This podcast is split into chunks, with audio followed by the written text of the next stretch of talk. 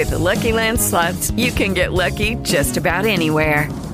This is your captain speaking. Uh, we've got clear runway and the weather's fine, but we're just going to circle up here a while and uh, get lucky.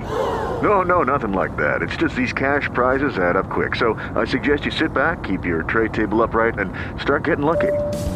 Play for free at LuckyLandSlots.com. Are you feeling lucky? No purchase necessary. Void where prohibited by law. 18 plus terms and conditions apply. See website for details.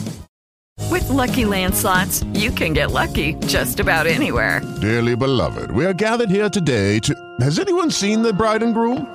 Sorry, sorry, we're here. We were getting lucky in the limo and we lost track of time. No, Lucky Land Casino, with cash prizes that add up quicker than a guest registry. In that case, I pronounce you lucky. Play for free at LuckyLandSlots.com. Daily bonuses are waiting. No purchase necessary. Void where prohibited by law. 18 plus. Terms and conditions apply. See website for details.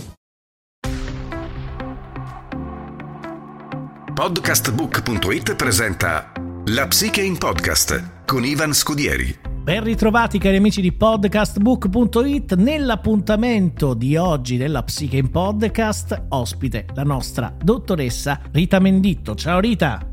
Ciao Ivan e ciao a tutti gli ascoltatori. Perfetto, oggi parliamo di un tema sicuramente triste da una parte, ma è necessario anche parlarne perché elaborare un lutto da tutti i punti di vista è sempre qualcosa che tocca molto la psicologia eh, umana e soprattutto l'equilibrio che uno ha con le persone che sono intorno a sé e anche, perché no, con gli animali. A te un punto di vista a 360 gradi sul lutto in generale e poi con un focus sulla pet friendly, che tu sei la nostra esperta pet friendly, cara, cara Rita. Assolutamente sì, ci tenevo molto perché sai, molto spesso si sottovaluta un pochino questo aspetto.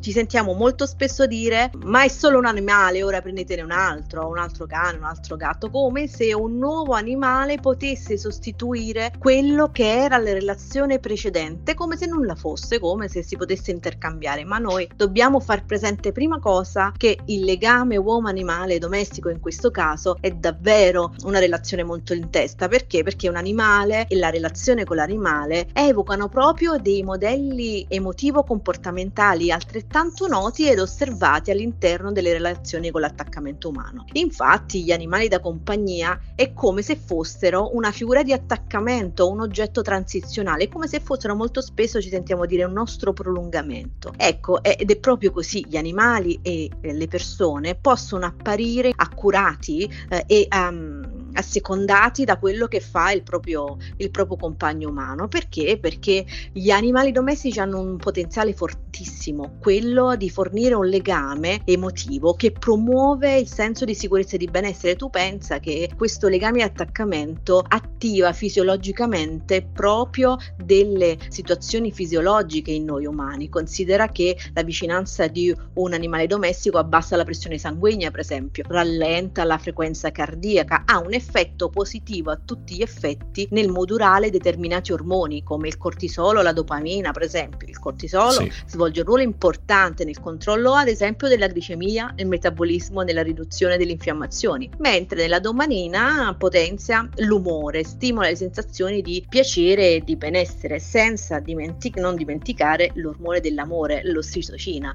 Quando per esempio un gatto sta vicino a noi e quindi ci fa delle fusa, si attivano tutti questi meccanismi fisiologici assolutamente fondamentali per il nostro benessere. Ed ecco che quindi nel momento in cui avviene una mancanza che purtroppo ahimè è del tutto inevitabile perché è una questione di longevità, i nostri compagni del mondo pet hanno una longevità più breve rispetto a noi, quindi dobbiamo essere consapevoli che affronteremo inevitabilmente questo momento difficile che, che è il lutto. È diverso metabolizzare e superare il lutto umano rispetto al lutto animale o è esattamente esattamente la stessa cosa? Beh, in realtà, come ti stavo dicendo prima, nella misura in cui il legame uomo-animale costituisce proprio un legame di attaccamento rispetto a una separazione oppure una perdita di un animale, possiamo assolutamente considerarla come simile. Pensa un po', Ivan, che è stato anche sperimentato questo legame di attaccamento. Ci sono stati proprio degli studi che hanno scoperto che la perdita di un animale domestico dopo due o otto settimane inizia ad avere dei punteggi del dolore significativi molto simili a quella della perdita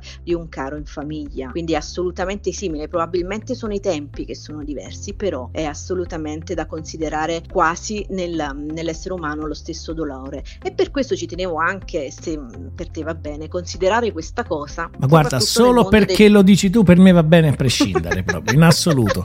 Sai, ci sono tante fasce che poi nel tempo ovviamente andremo a vedere in maniera più puntiforme no? della relazione dell'uomo con l'animale domestico, però ovviamente quello che a me sta a cuore è la relazione con i bambini, eh sì. perché molto spesso diamo ai bambini questa chance di questo assoluto e imperdibile legame, che è una cosa importantissima nella crescita di un bambino, però dobbiamo anche essere pronti appunto al lutto di un animale domestico, perché sai, molto spesso quello che facciamo è comprare un semplice pesciolino, un criceto, considerando come se fosse una cosa di poco conto, ma assolutamente anche in quel caso un bambino ha a che fare con questo mondo eh, doloroso che è quello del lutto. Quindi vanno preparati i dare... bambini per quanto eh riguarda sì. la possibilità di perdere il proprio animale domestico? Sì, ma assolutamente è una chance importante che noi possiamo dare ai nostri bambini per la comprensione della morte, perché ovviamente i bambini non hanno ancora questa idea, quindi durante varie fasi di vita, se dovessero avere a che fare con questo lutto anche con il nostro animale domestico, dobbiamo utilizzare alcune considerazioni importanti per fare in modo che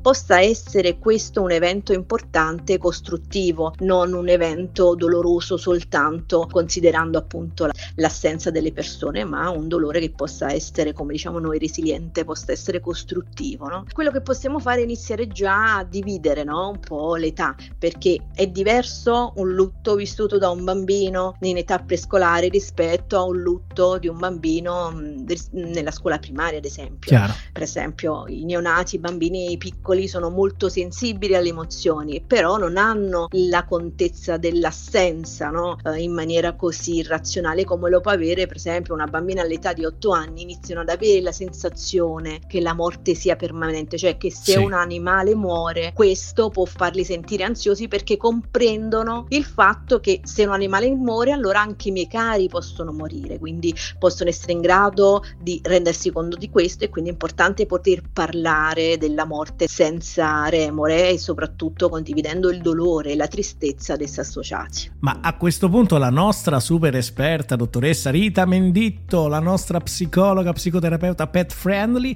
sicuramente ha dei consigli per gli ascoltatori di podcast book su come gestire e affrontare un eventuale lutto nel mondo animale, quindi un animale domestico che in qualche modo ci ha tenuto compagnia per un percorso più o meno lungo, speriamo sempre più lungo, e poi a un certo punto ci lascia. Sì, guarda, continuiamo a dare il nostro focus su quest'area, quella dei bambini, perché ehm, è importante dare due o tre consigli su questo, poi magari faremo altri spazi dedicati al mondo degli anziani e il lutto dei propri animali, poi quello anche per esempio delle coppie, no? quando succede eh un sì. evento così importante, insomma poi faremo tanti altri sì, spazi dedicati. Assolutamente. Per adesso, cari amici di adesso... Podcast Book, noi tratteremo gli animali dal punto di vista degli anziani, gli animali dal punto di vista delle coppie, di quando sono insieme, di cosa succede all'animale quando si separano le coppie, quindi non vi preoccupate, seguite il canale perché noi avremo modo di trattare e esplorare le più, come dire, varie vicende che possono riguardare i nostri amici a quattro zampe o anche a due zampe, insomma, quelli che sono sono e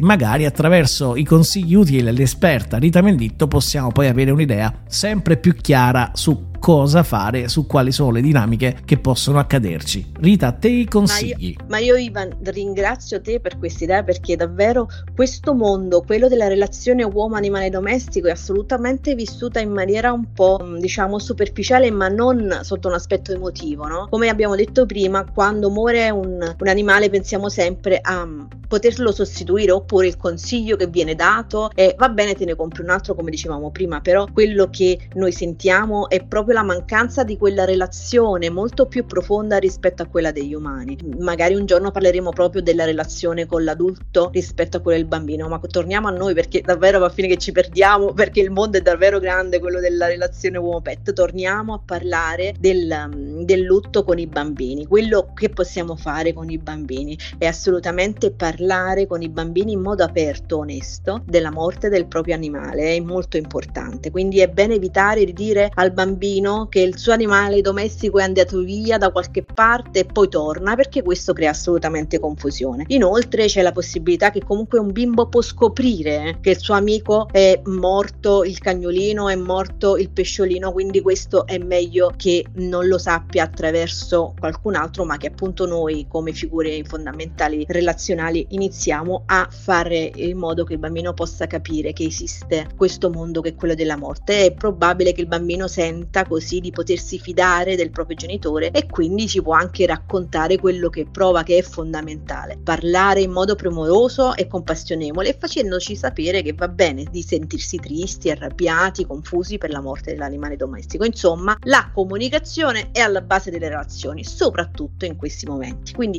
restare connessi non solo con le proprie emozioni, ma con le emozioni del proprio bambino è assolutamente importante. È opportuno. assolutamente. Le emozioni forti possono andare e venire a ondate per alcuni giorni, ovviamente anche uh, per settimane. Quindi può essere molto confortante per i bambini avere un modo anche per esempio per ricordare l'animale perso. Potrebbe esserci una foto, un disegno oppure una vera e propria cerimonia per salutare il proprio amico da casa. Tutte queste attività assolutamente possono aiutare a riconoscere il ruolo importante che l'animale ha avuto nella propria vita, quindi attraversare il dolore dando un senso a tutto questo che possa essere costruttivo per il futuro. Eh sì. Ne abbiamo altri? Altri consigli? Perché sai, prima abbiamo un po' accennato al mondo dei bambini, ma dobbiamo anche considerare quello degli adolescenti, perché anche in questa fase molto importante della vita di, di noi esseri umani, avere un cane, avere la perdita di un proprio animale domestico può essere una fase importante, perché specialmente in questa fase sappiamo che cambiano i rapporti con i coetanei e quindi si presentano già difficoltà nella scuola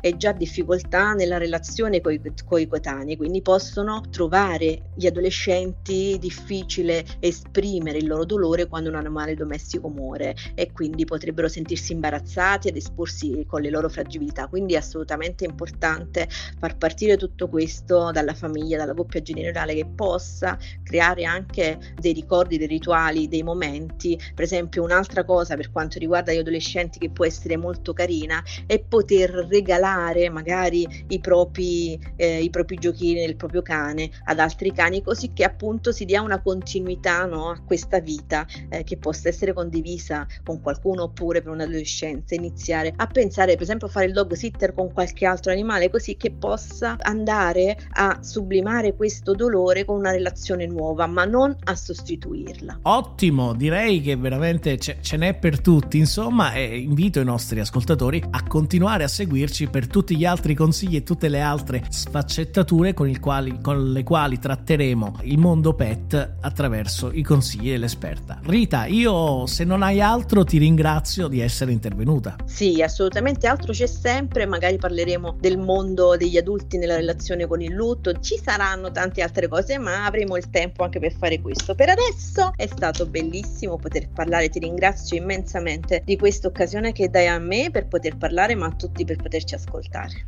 Ti abbraccio, abbiamo avuto con noi la dottoressa psicologa e psicoterapeuta Rita Menditto. Podcastbook.it ha presentato La Psiche in Podcast con Ivan Scudieri